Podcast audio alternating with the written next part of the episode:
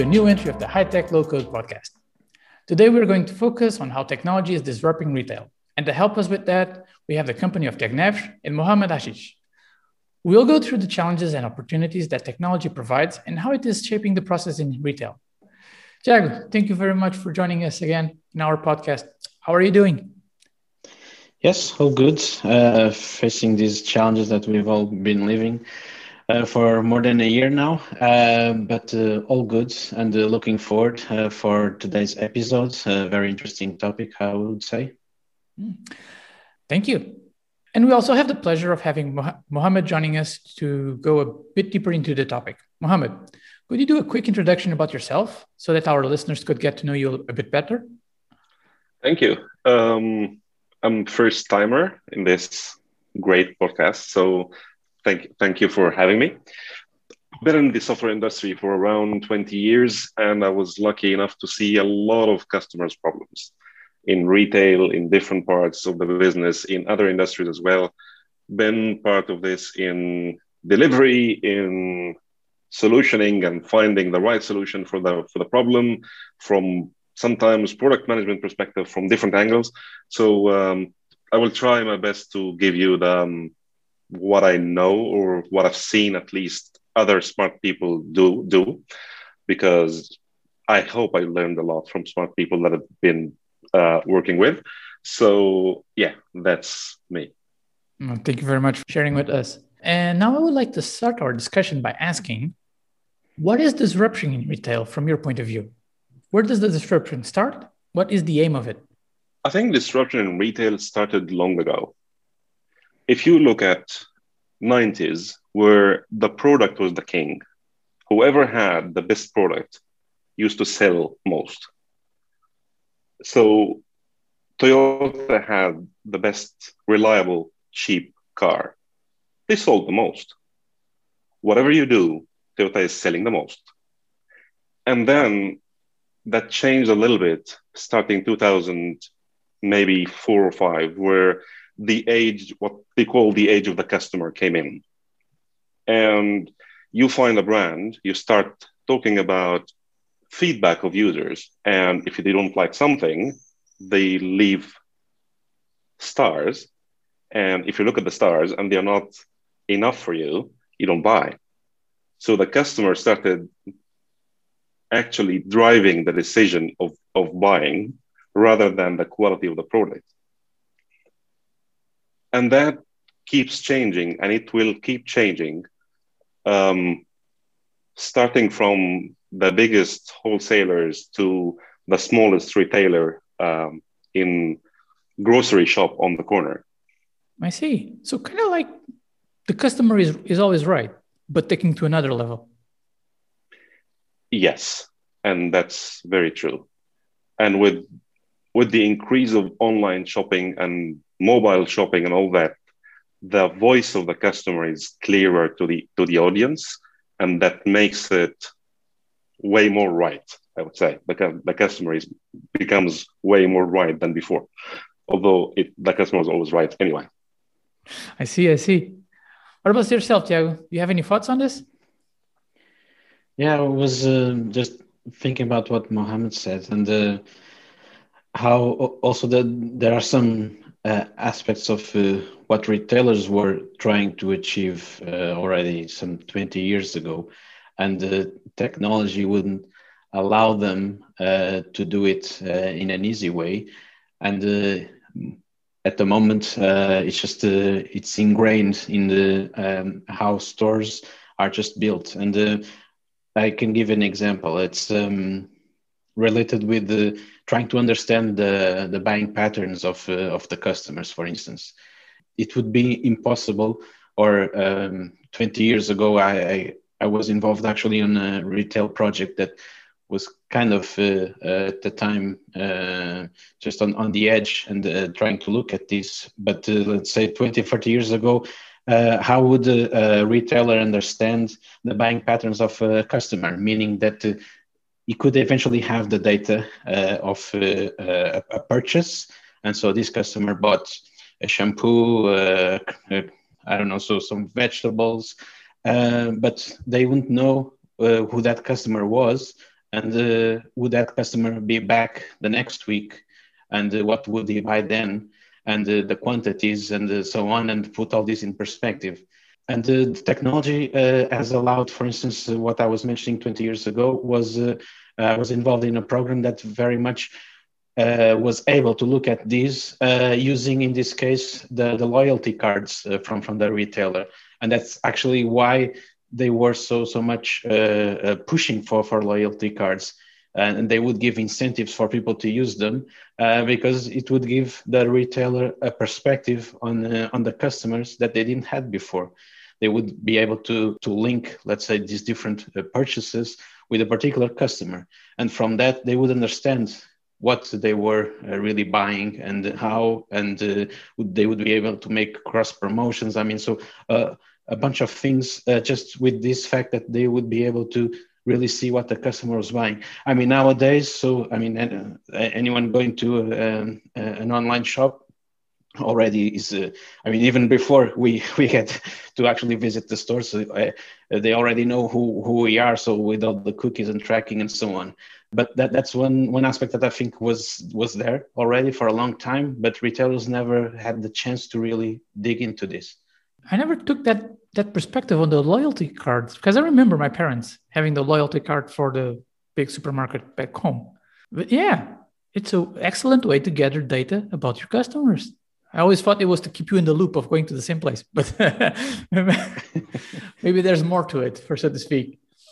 In your opinion, how was the retail landscape getting along before the pandemic? I think, in in terms of um, in terms of how the retail was responding to the customer being always right, as as we were talking, um, there were a lot of, um, hmm. I would say, relying on technology to to do uh, many of the of, of the um, of understand of, of these kind of of things of, of, tasks of understanding the customer behavior and the buying behavior and, and, and seeing that from first when you are in a store and starting to actually buy a couple of items and how long do you stand in looking at a shelf to compare to compare products and some actually uh, this, some some technologists started to to try to understand uh, how long people stand on on on these shelves to the online buying and how and the same scenario by how long you hover over um, a specific item on on the website. And these participated a lot in understanding that some products they sell more than the others or we need to do this for that product to start uh, selling and enhancing the customer experience within the buying process and the decision process which which is actually um, i think way longer in understanding than the buying than the the actual moment of buying. And you go back with all that to the ever existing problem of the supply and how you provide the supply to the shelf or the supply to the store or to the warehouse that is delivering and how do you guarantee that the customer gets uh, what he wants or on time or at the time they want? Technology has played a lot in that regard, but I think there was a there is still a, a lot of existing problems that existed more with stores open rather than stores being closed in most of uh, in many countries dealing with a lot of legacy point of sale systems and data that is scattered and a lot of problems that they have been there for years maybe with old and big retailers for 30 and 40 years, and they are still there till today. Some of them are trying to overcome these by migrating or by filling in the gaps with some technology pieces that give them more visibility over uh, what they what they are doing. But the problem is still there for sure. Uh, and I can see exactly what you mean. Like, imagine I don't know. I'm going to say something silly now. In, in the 90s, like you said, the product was right. And I would imagine that the technology company trying to solve the supply chain problem would tell you, no, our idea is the correct way to do it. And they then the client, so the supplier, would have to change their methods to fit the technology instead of the other way around, creating more problems probably in the end. And it was exactly, and it was much easier. It's just okay, this this item sells more. This is a better product. Everyone buys it. Everyone is talking about it. Just ship more of it, and that's it. Yeah, yeah. Oh, that's quite a cool, cool point of view. Um, anything you would like to add, Tiago? No, I, I, was just thinking. Uh, so back back in the days, let's say a few years back, but uh, also this is a, an industry where retailer is uh, pushes around the suppliers. Let's say it has been like that for for many years, and uh, how also uh, they would be able to to just put the supplier against the wall basically, and uh, and saying if you don't give me this specific margin or this specific price, I'm just gonna empty you from from the shelves and give give the space to, to your competition. It's um, I think that uh, uh, re- retail as uh, was still very let's say uh, not sure what what the best term w- would be, but uh, in terms of uh, management, it, it was still a bit back uh, in terms of uh, lagging in terms of other industries in uh, how uh, the whole supply chain and the relation with suppliers etc was dealt with and even between retailers and customers. So a little bit of what mohammed was saying of our retailers were just kings uh, i mean they would push suppliers the same way they would decide for for customers what what they would be buying. So they would just take the decision of what was ending up on the on the stores but um, we certainly, uh, I mean, have faced a significant uh, change uh, during the pandemic. Obviously, just starting for, for the fact that uh, people were forced to uh, to buy online and uh, not going to, to to the shops. Some of them, although essential shops, most of the times did remain open, but we saw how um, logistics were not ready. Uh, there weren't enough uh, uh, delivery slots, for instance, for everyone. Uh, so not everyone would be able to get the delivery. So they would still need to go uh, to, to the supermarkets. But but it has forced many people, at least, to, to visit the online stores. This here, I'm trying to look from the perspective also of the business as well as uh, those that end up uh, taking the, the, decision of what to buy with so the consumers and uh, one, one aspect uh, is also when the decision is made. And uh, uh, the many of uh, significant amount of the of the buying decision is is made actually on the store uh, looking back tra- traditionally speaking. You you would look at the shelf and you'd see okay you've, you've got the butter a butter b price 40 50 what, what what's the best? You would make a, the choice there and you would pick what would either be cheap uh, or just to, to, your taste, unless you were just uh, very loyal to a specific brand. And so uh, that's obviously what what suppliers uh, try to do. Fast cons- consumer goods uh, try to push us the, the brand for. To just uh, so for people not to, to think about and just to go there, pick up, and that's it.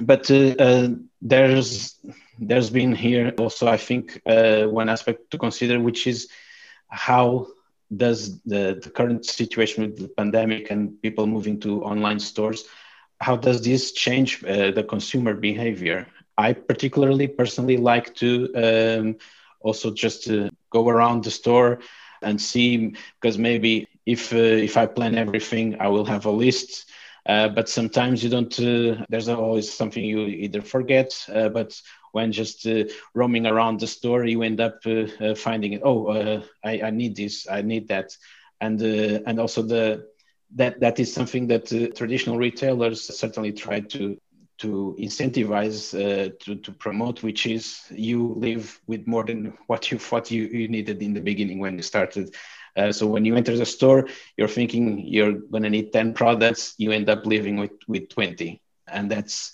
also something that the retailer the way they they they create the stores, uh, they will try to push for that to happen. The same will be online, but but it, there are differences in the sense of the the, the customer is not uh, just roaming around. You there's a tendency, let's say, to go and search specifically what you want. So you have the the, the search field. You you put shampoo and then so you you go and get what you want or you just search for a particular brand of shampoo to go straight there so there are certainly differences that impact in the end also what uh, what are the choices of the, the customers and is there that the buying decision uh, in on online stores ends up being more plans uh, than than on the store it's uh, so there are several aspects here that uh, I think also uh, will influence how different business models and companies end up being successful or not. Funny enough, you when you mentioned that in a traditional retailer, there w- there is always the incentive to push the sale of more products apart from the ones that we initially intended. As you were saying that, I was going through my mind when purchasing something online, and usually there nowadays you always have, oh, people who have bought this product also have bought this product in combination with this one, you know, pushing more sales. It's so old strategy, but it's still being used in today's tech, new, more advanced uh, online stores, for so to speak, right? Yes. The, the question is: Are are those companies also rethinking that, uh, or are just they applying the same uh, formula, let's say, that they were doing on the traditional on the yeah. physical stores? Yeah, that's a good good point. Yeah, these were the times where bundling was actually done by tape.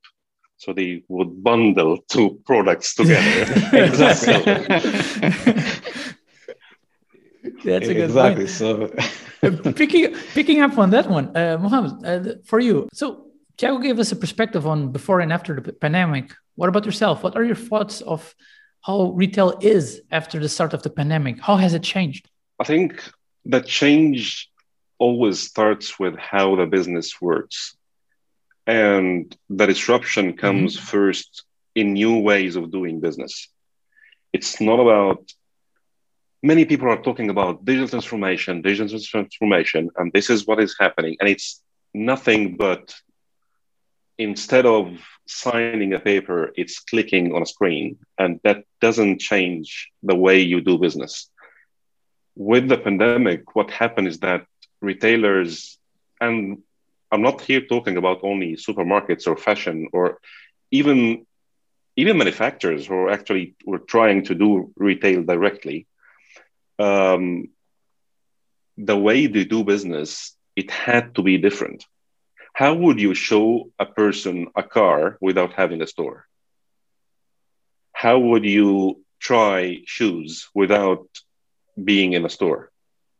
How would the number of returns be even in an online shop like Amazon or even smaller ones, imagine the number of returns because you don't know. Like many people would do that. I've known many people doing that, going to a store, trying things, and then they go and buy it online because it's cheaper. That was a very typical behavior. Oh, yes. And if you cannot do that, then you need to try I don't know, each one of them. Oh no, this doesn't look good on me. Though this not the right size, not the right color, not, and you start having a, hu- a, a new huge problem of returns, and this forces retailers to do business in a different way. And how can I deal with more than one um, transporter of goods? to get me the, the how is the return policy actually is designed so if you go to the shop you need it to get the item exactly as it is and a lot of factors are in right you go you shop from amazon mm-hmm. today and you an item that you don't like you try to return it they tell you no sorry keep it it's cheaper to keep it right right so the entire business model is is changing, and the equation of how can I make profit is actually changing.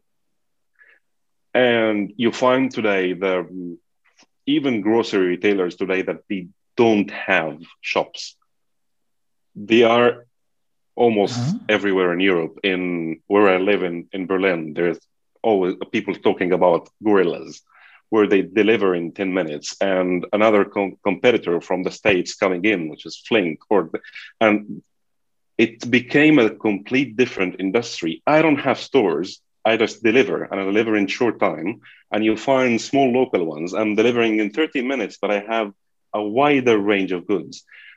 So so even supermarkets even fashion even all of these that people were targeting usually the entire set of customers or, every audience possible. People are thinking nowadays from a retail perspective about where is the niche that I want to sell to and succeed in that. Because not everyone will be living inside the city. Not everyone will accept the delivery charge. Not everyone will accept this, this, and that. Not everyone will accept maybe a higher margin on some goods because I cannot sell things in the, in the, at the same price. So people started, I think, retailers started thinking about niches that they can actually sell to and a different way of delivering and a different way of selling. How can I um, how can I actually do the payment? Even payment became different. I've never seen payment associated directly to pull from bank accounts except this year. Never seen it. Okay. And now it's almost everywhere. You pull directly from a bank account, you associate your bank account to I think it's one of the habits that that that that helps buying more because you don't really see a limited card. You're just pulling from the account and it pulls a little bit later in the day. So it's not an instant transaction. And suddenly you find out that you bought things with 500 pounds or euros and you plan 50. So that it's it's a game now of how can I put the behavior of the customer in my um, in in a way that actually I can sell more to a specific niche and make the highest margin out of it. And that's a very different way of thinking about I'm going to open a grocery shop, put every common item there, and hope customers will come and buy. True. You just mentioned something that got me thinking, which was the direct transaction between your bank account and the the, the buying. I never thought about that because usually you have um, I don't know, something like mm-hmm. WorldPay, PayPal in the middle, you know, serving as a, middleman. They're still middlemen, to your purchase, but now they're right? connecting directly to to the bank accounts. And if you are buying a little bit of an expensive item, they will offer you, do you want to pay this in installments? Because we can get you cre- credit. Oh, credit, exactly. making more money for them. And that's not the retailer, that's the middleman, the merchant the middleman in, in, the, the, in the, oh, middle. Well, yeah. So it's everything is becoming the game is becoming different. Yeah. What the retailer wins with that is that people will buy more exactly. because they have that facility to, to true, pay. True. And the other one, well, well, they'll make money by because they're selling you a credit, and that's how they'll make the transaction, or even cover or charge you a fee, a minimal mm-hmm. fee that you won't even notice to for the buy. Welcome to the money new money maker. Moving on to another one. So, okay, about which market sizes and growth potential are we actually talking about? I think it's it's uh, everything in the trillions. exactly. and we're talking about the biggest retailers to the smallest ones.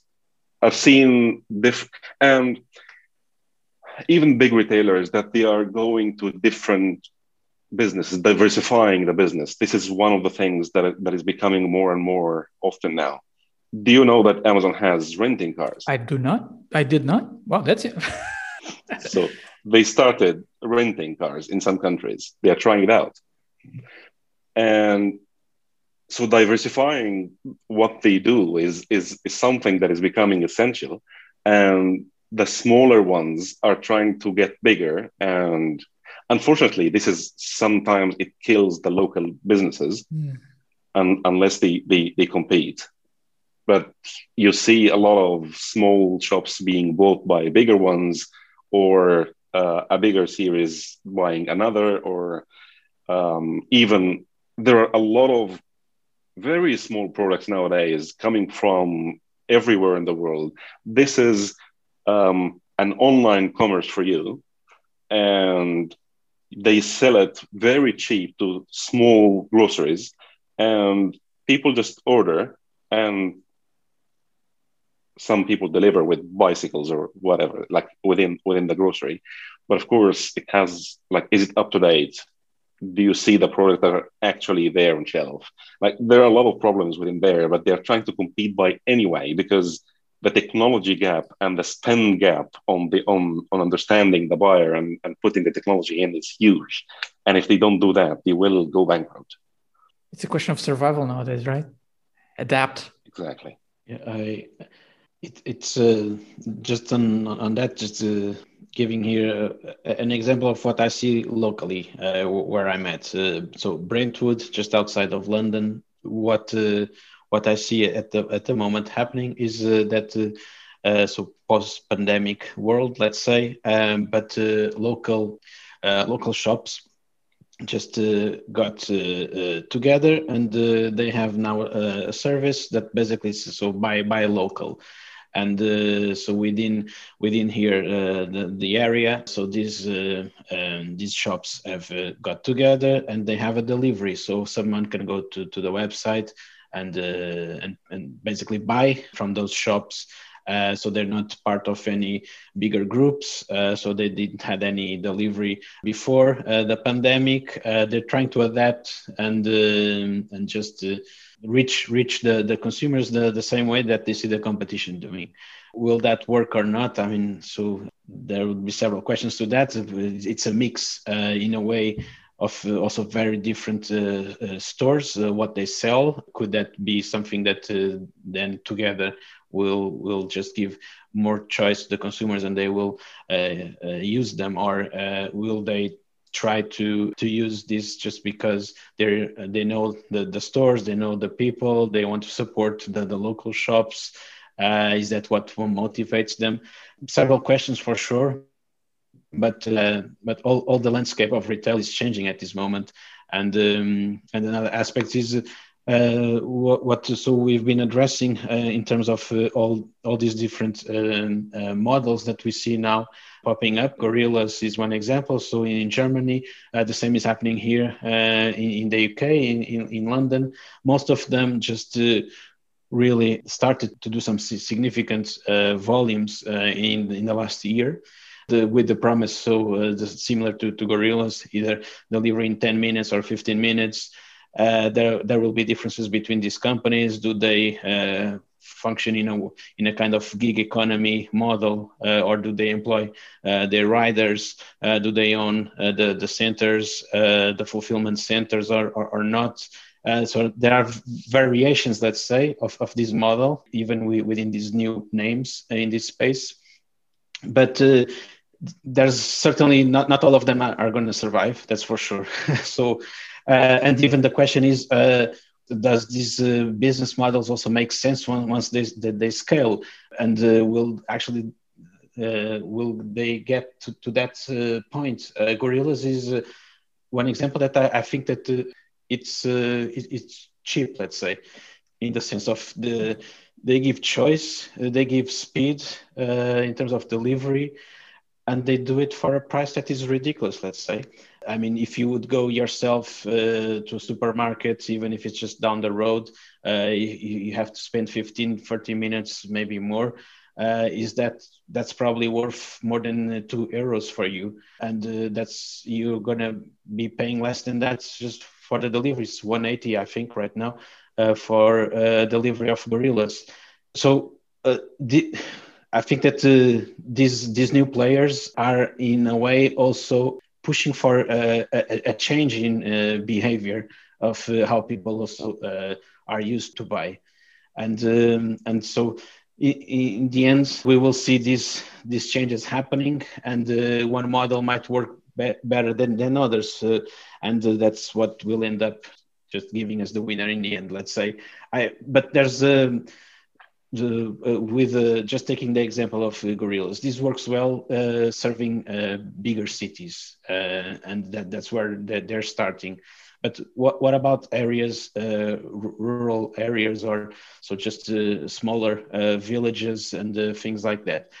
It's I I also know of an example in this case trying to tackle these uh, this area of the market under underserved uh, really, uh, which in this case in Sweden, but where so Sweden is is significantly big in terms of area, but with not much population, and there are uh, small villages that uh, have uh, the nearest supermarket 100 kilometers away or something like that. So they're not served, they don't have uh, options.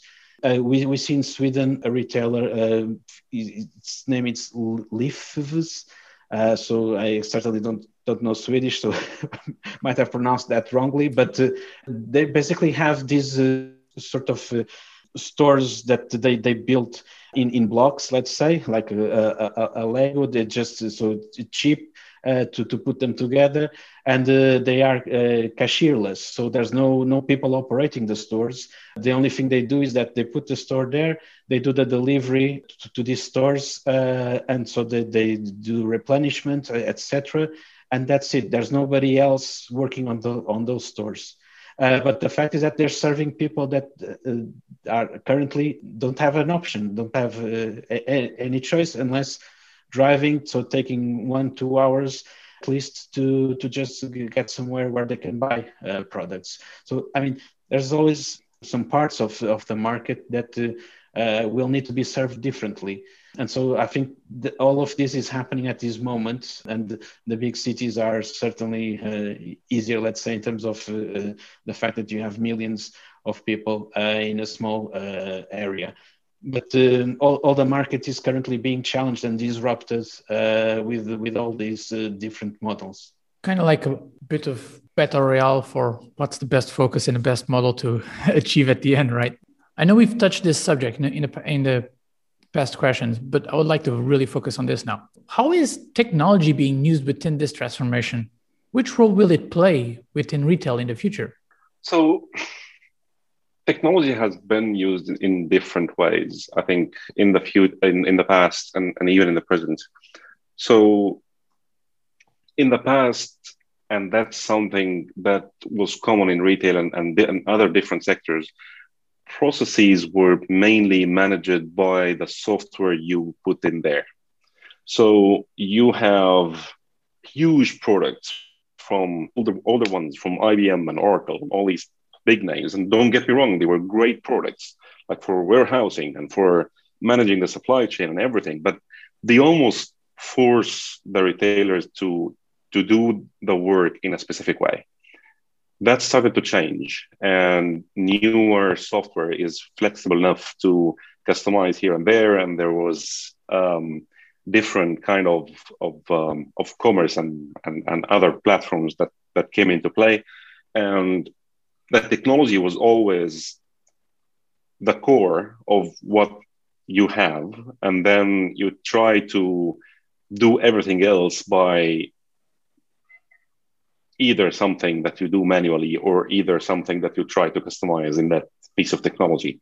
And that was limiting um, retailers and even manufacturing manufacturers who wanted to do retail directly, cutting the middleman. Um, that limited them a lot. In the last few years, I've been seeing um, technology being used in a completely different way. So starting from being the complementer. So these technologies are in place.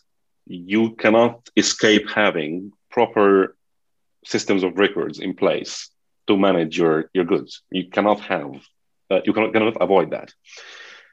And you put something on top of that to start understanding the data that you have. You have massive amount of data coming from everywhere and you start putting layers on top to start understanding this data and starting helping decision makers decide based on this data.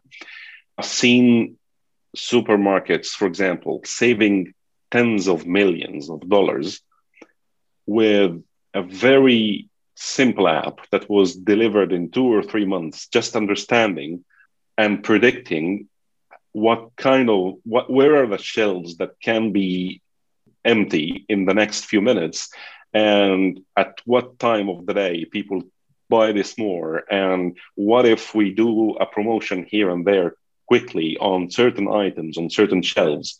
And just that in the hand of a store manager it saved millions for these supermarkets to actually manage that flow between the warehouses and and the shelves um, in addition to the money they make from promotions, etc. But it, it's um, it, it was it, it was one of the great examples I've seen there.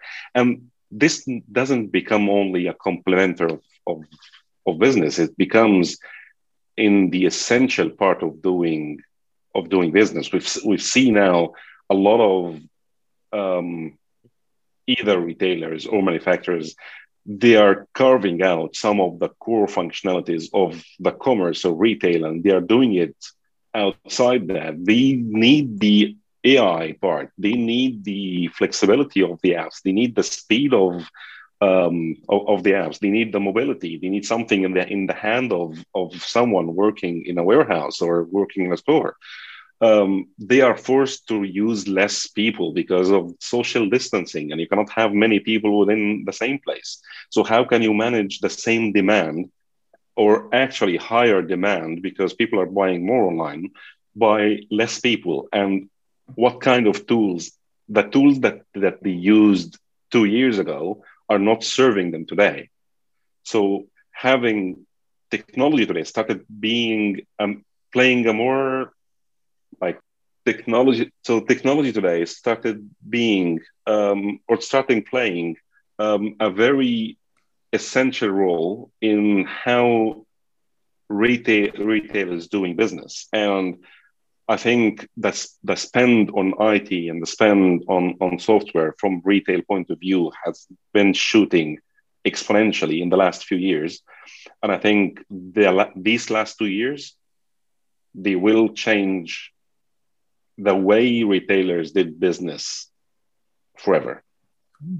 It's um, I've been uh, just uh, looking more at the at the perspective, let's say, of uh, the business model and the and the uh, behavior, consumers, and etc. And um, this is uh, uh, also something that I, I, see in, in, regards to, to this aspect, which is um, one is there has been some technologies that uh, were already uh, mature or so uh, available, uh, but uh, they were dependent on people's behavior uh, and how fast they would be used, adopted, and, and so on. One, um, one, one trend certainly with with the pandemic that happened was how we we saw people that ne- had never used the uh, systems uh, uh, in terms of uh, payment and reading uh, barcodes on supermarkets, etc. So uh, to avoid social contact, then on, on, the tills and and so on. So we we saw people adopting more and more these technologies that were already available in the stores, in the supermarkets, for instance. Uh, so they started to use more and more uh, these uh, barcode readers where basically you just go in, uh, you put things in your trolley, and at the end, uh, you already have the list of the items that uh, you need to buy.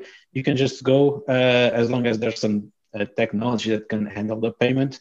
you can just go in and go out, and no social contact, so no proximity with other people all these these technologies have been uh, some of them uh, around for, for some time uh, already. As, uh, and here in the UK, at least, I've I've seen uh, these uh, for for years now. But you go to any supermarket here in the UK at the moment, and you see how all of a sudden, when you had 20 or 50 barcode readers, now you have a huge aisle with 200 barcode readers because people started using it and uh, uh, at, at, the moment uh, I, I, see them not stopping and so they got used to it. And so there's been also um, aspects of people's behavior that has changed in that um, just got them let's say to experiment and use technology. And uh, they have i see them stick to it. And that's uh, also just going to end up uh, having the, the, retailers using this more. And what happens is that uh, uh, technologies at the moment in retail is uh, employs millions of people throughout the world. It's very labor intensive, let's say, but but that is changing and. Um, one one aspect of the of all this transformation is uh, certainly we will see the, the number of uh, employees that retailers have uh, reducing one way or the other. certainly, there's going to be other other functions or other needs out there in the market. We just adapt, I'm, I'm certain. But the same on the logistics chain with um, what we see, uh, taking the example of Amazon, so everyone knows, but they're big uh, warehouses uh, full of robots and uh, more and more and uh, and less and less people on the warehouses although amazon still uh, right now employs and is looking for thousands of people uh, because they're growing quite fast but the fact is that they're also uh, on, on the front of uh, adoption of technology if the technology exists but people don't use it it's same as nothing so adoption is key here. Mm-hmm. Okay, and and that is all the time we have for today's episode.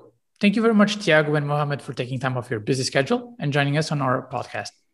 We'd also like to send a big thank you to everyone who is listening and hope you can join us on our next episode of High Tech Low Code Podcast. As always, we'll feature more guests and approach more topics of importance to the tech world. See you soon. Bye. See you. Bye bye.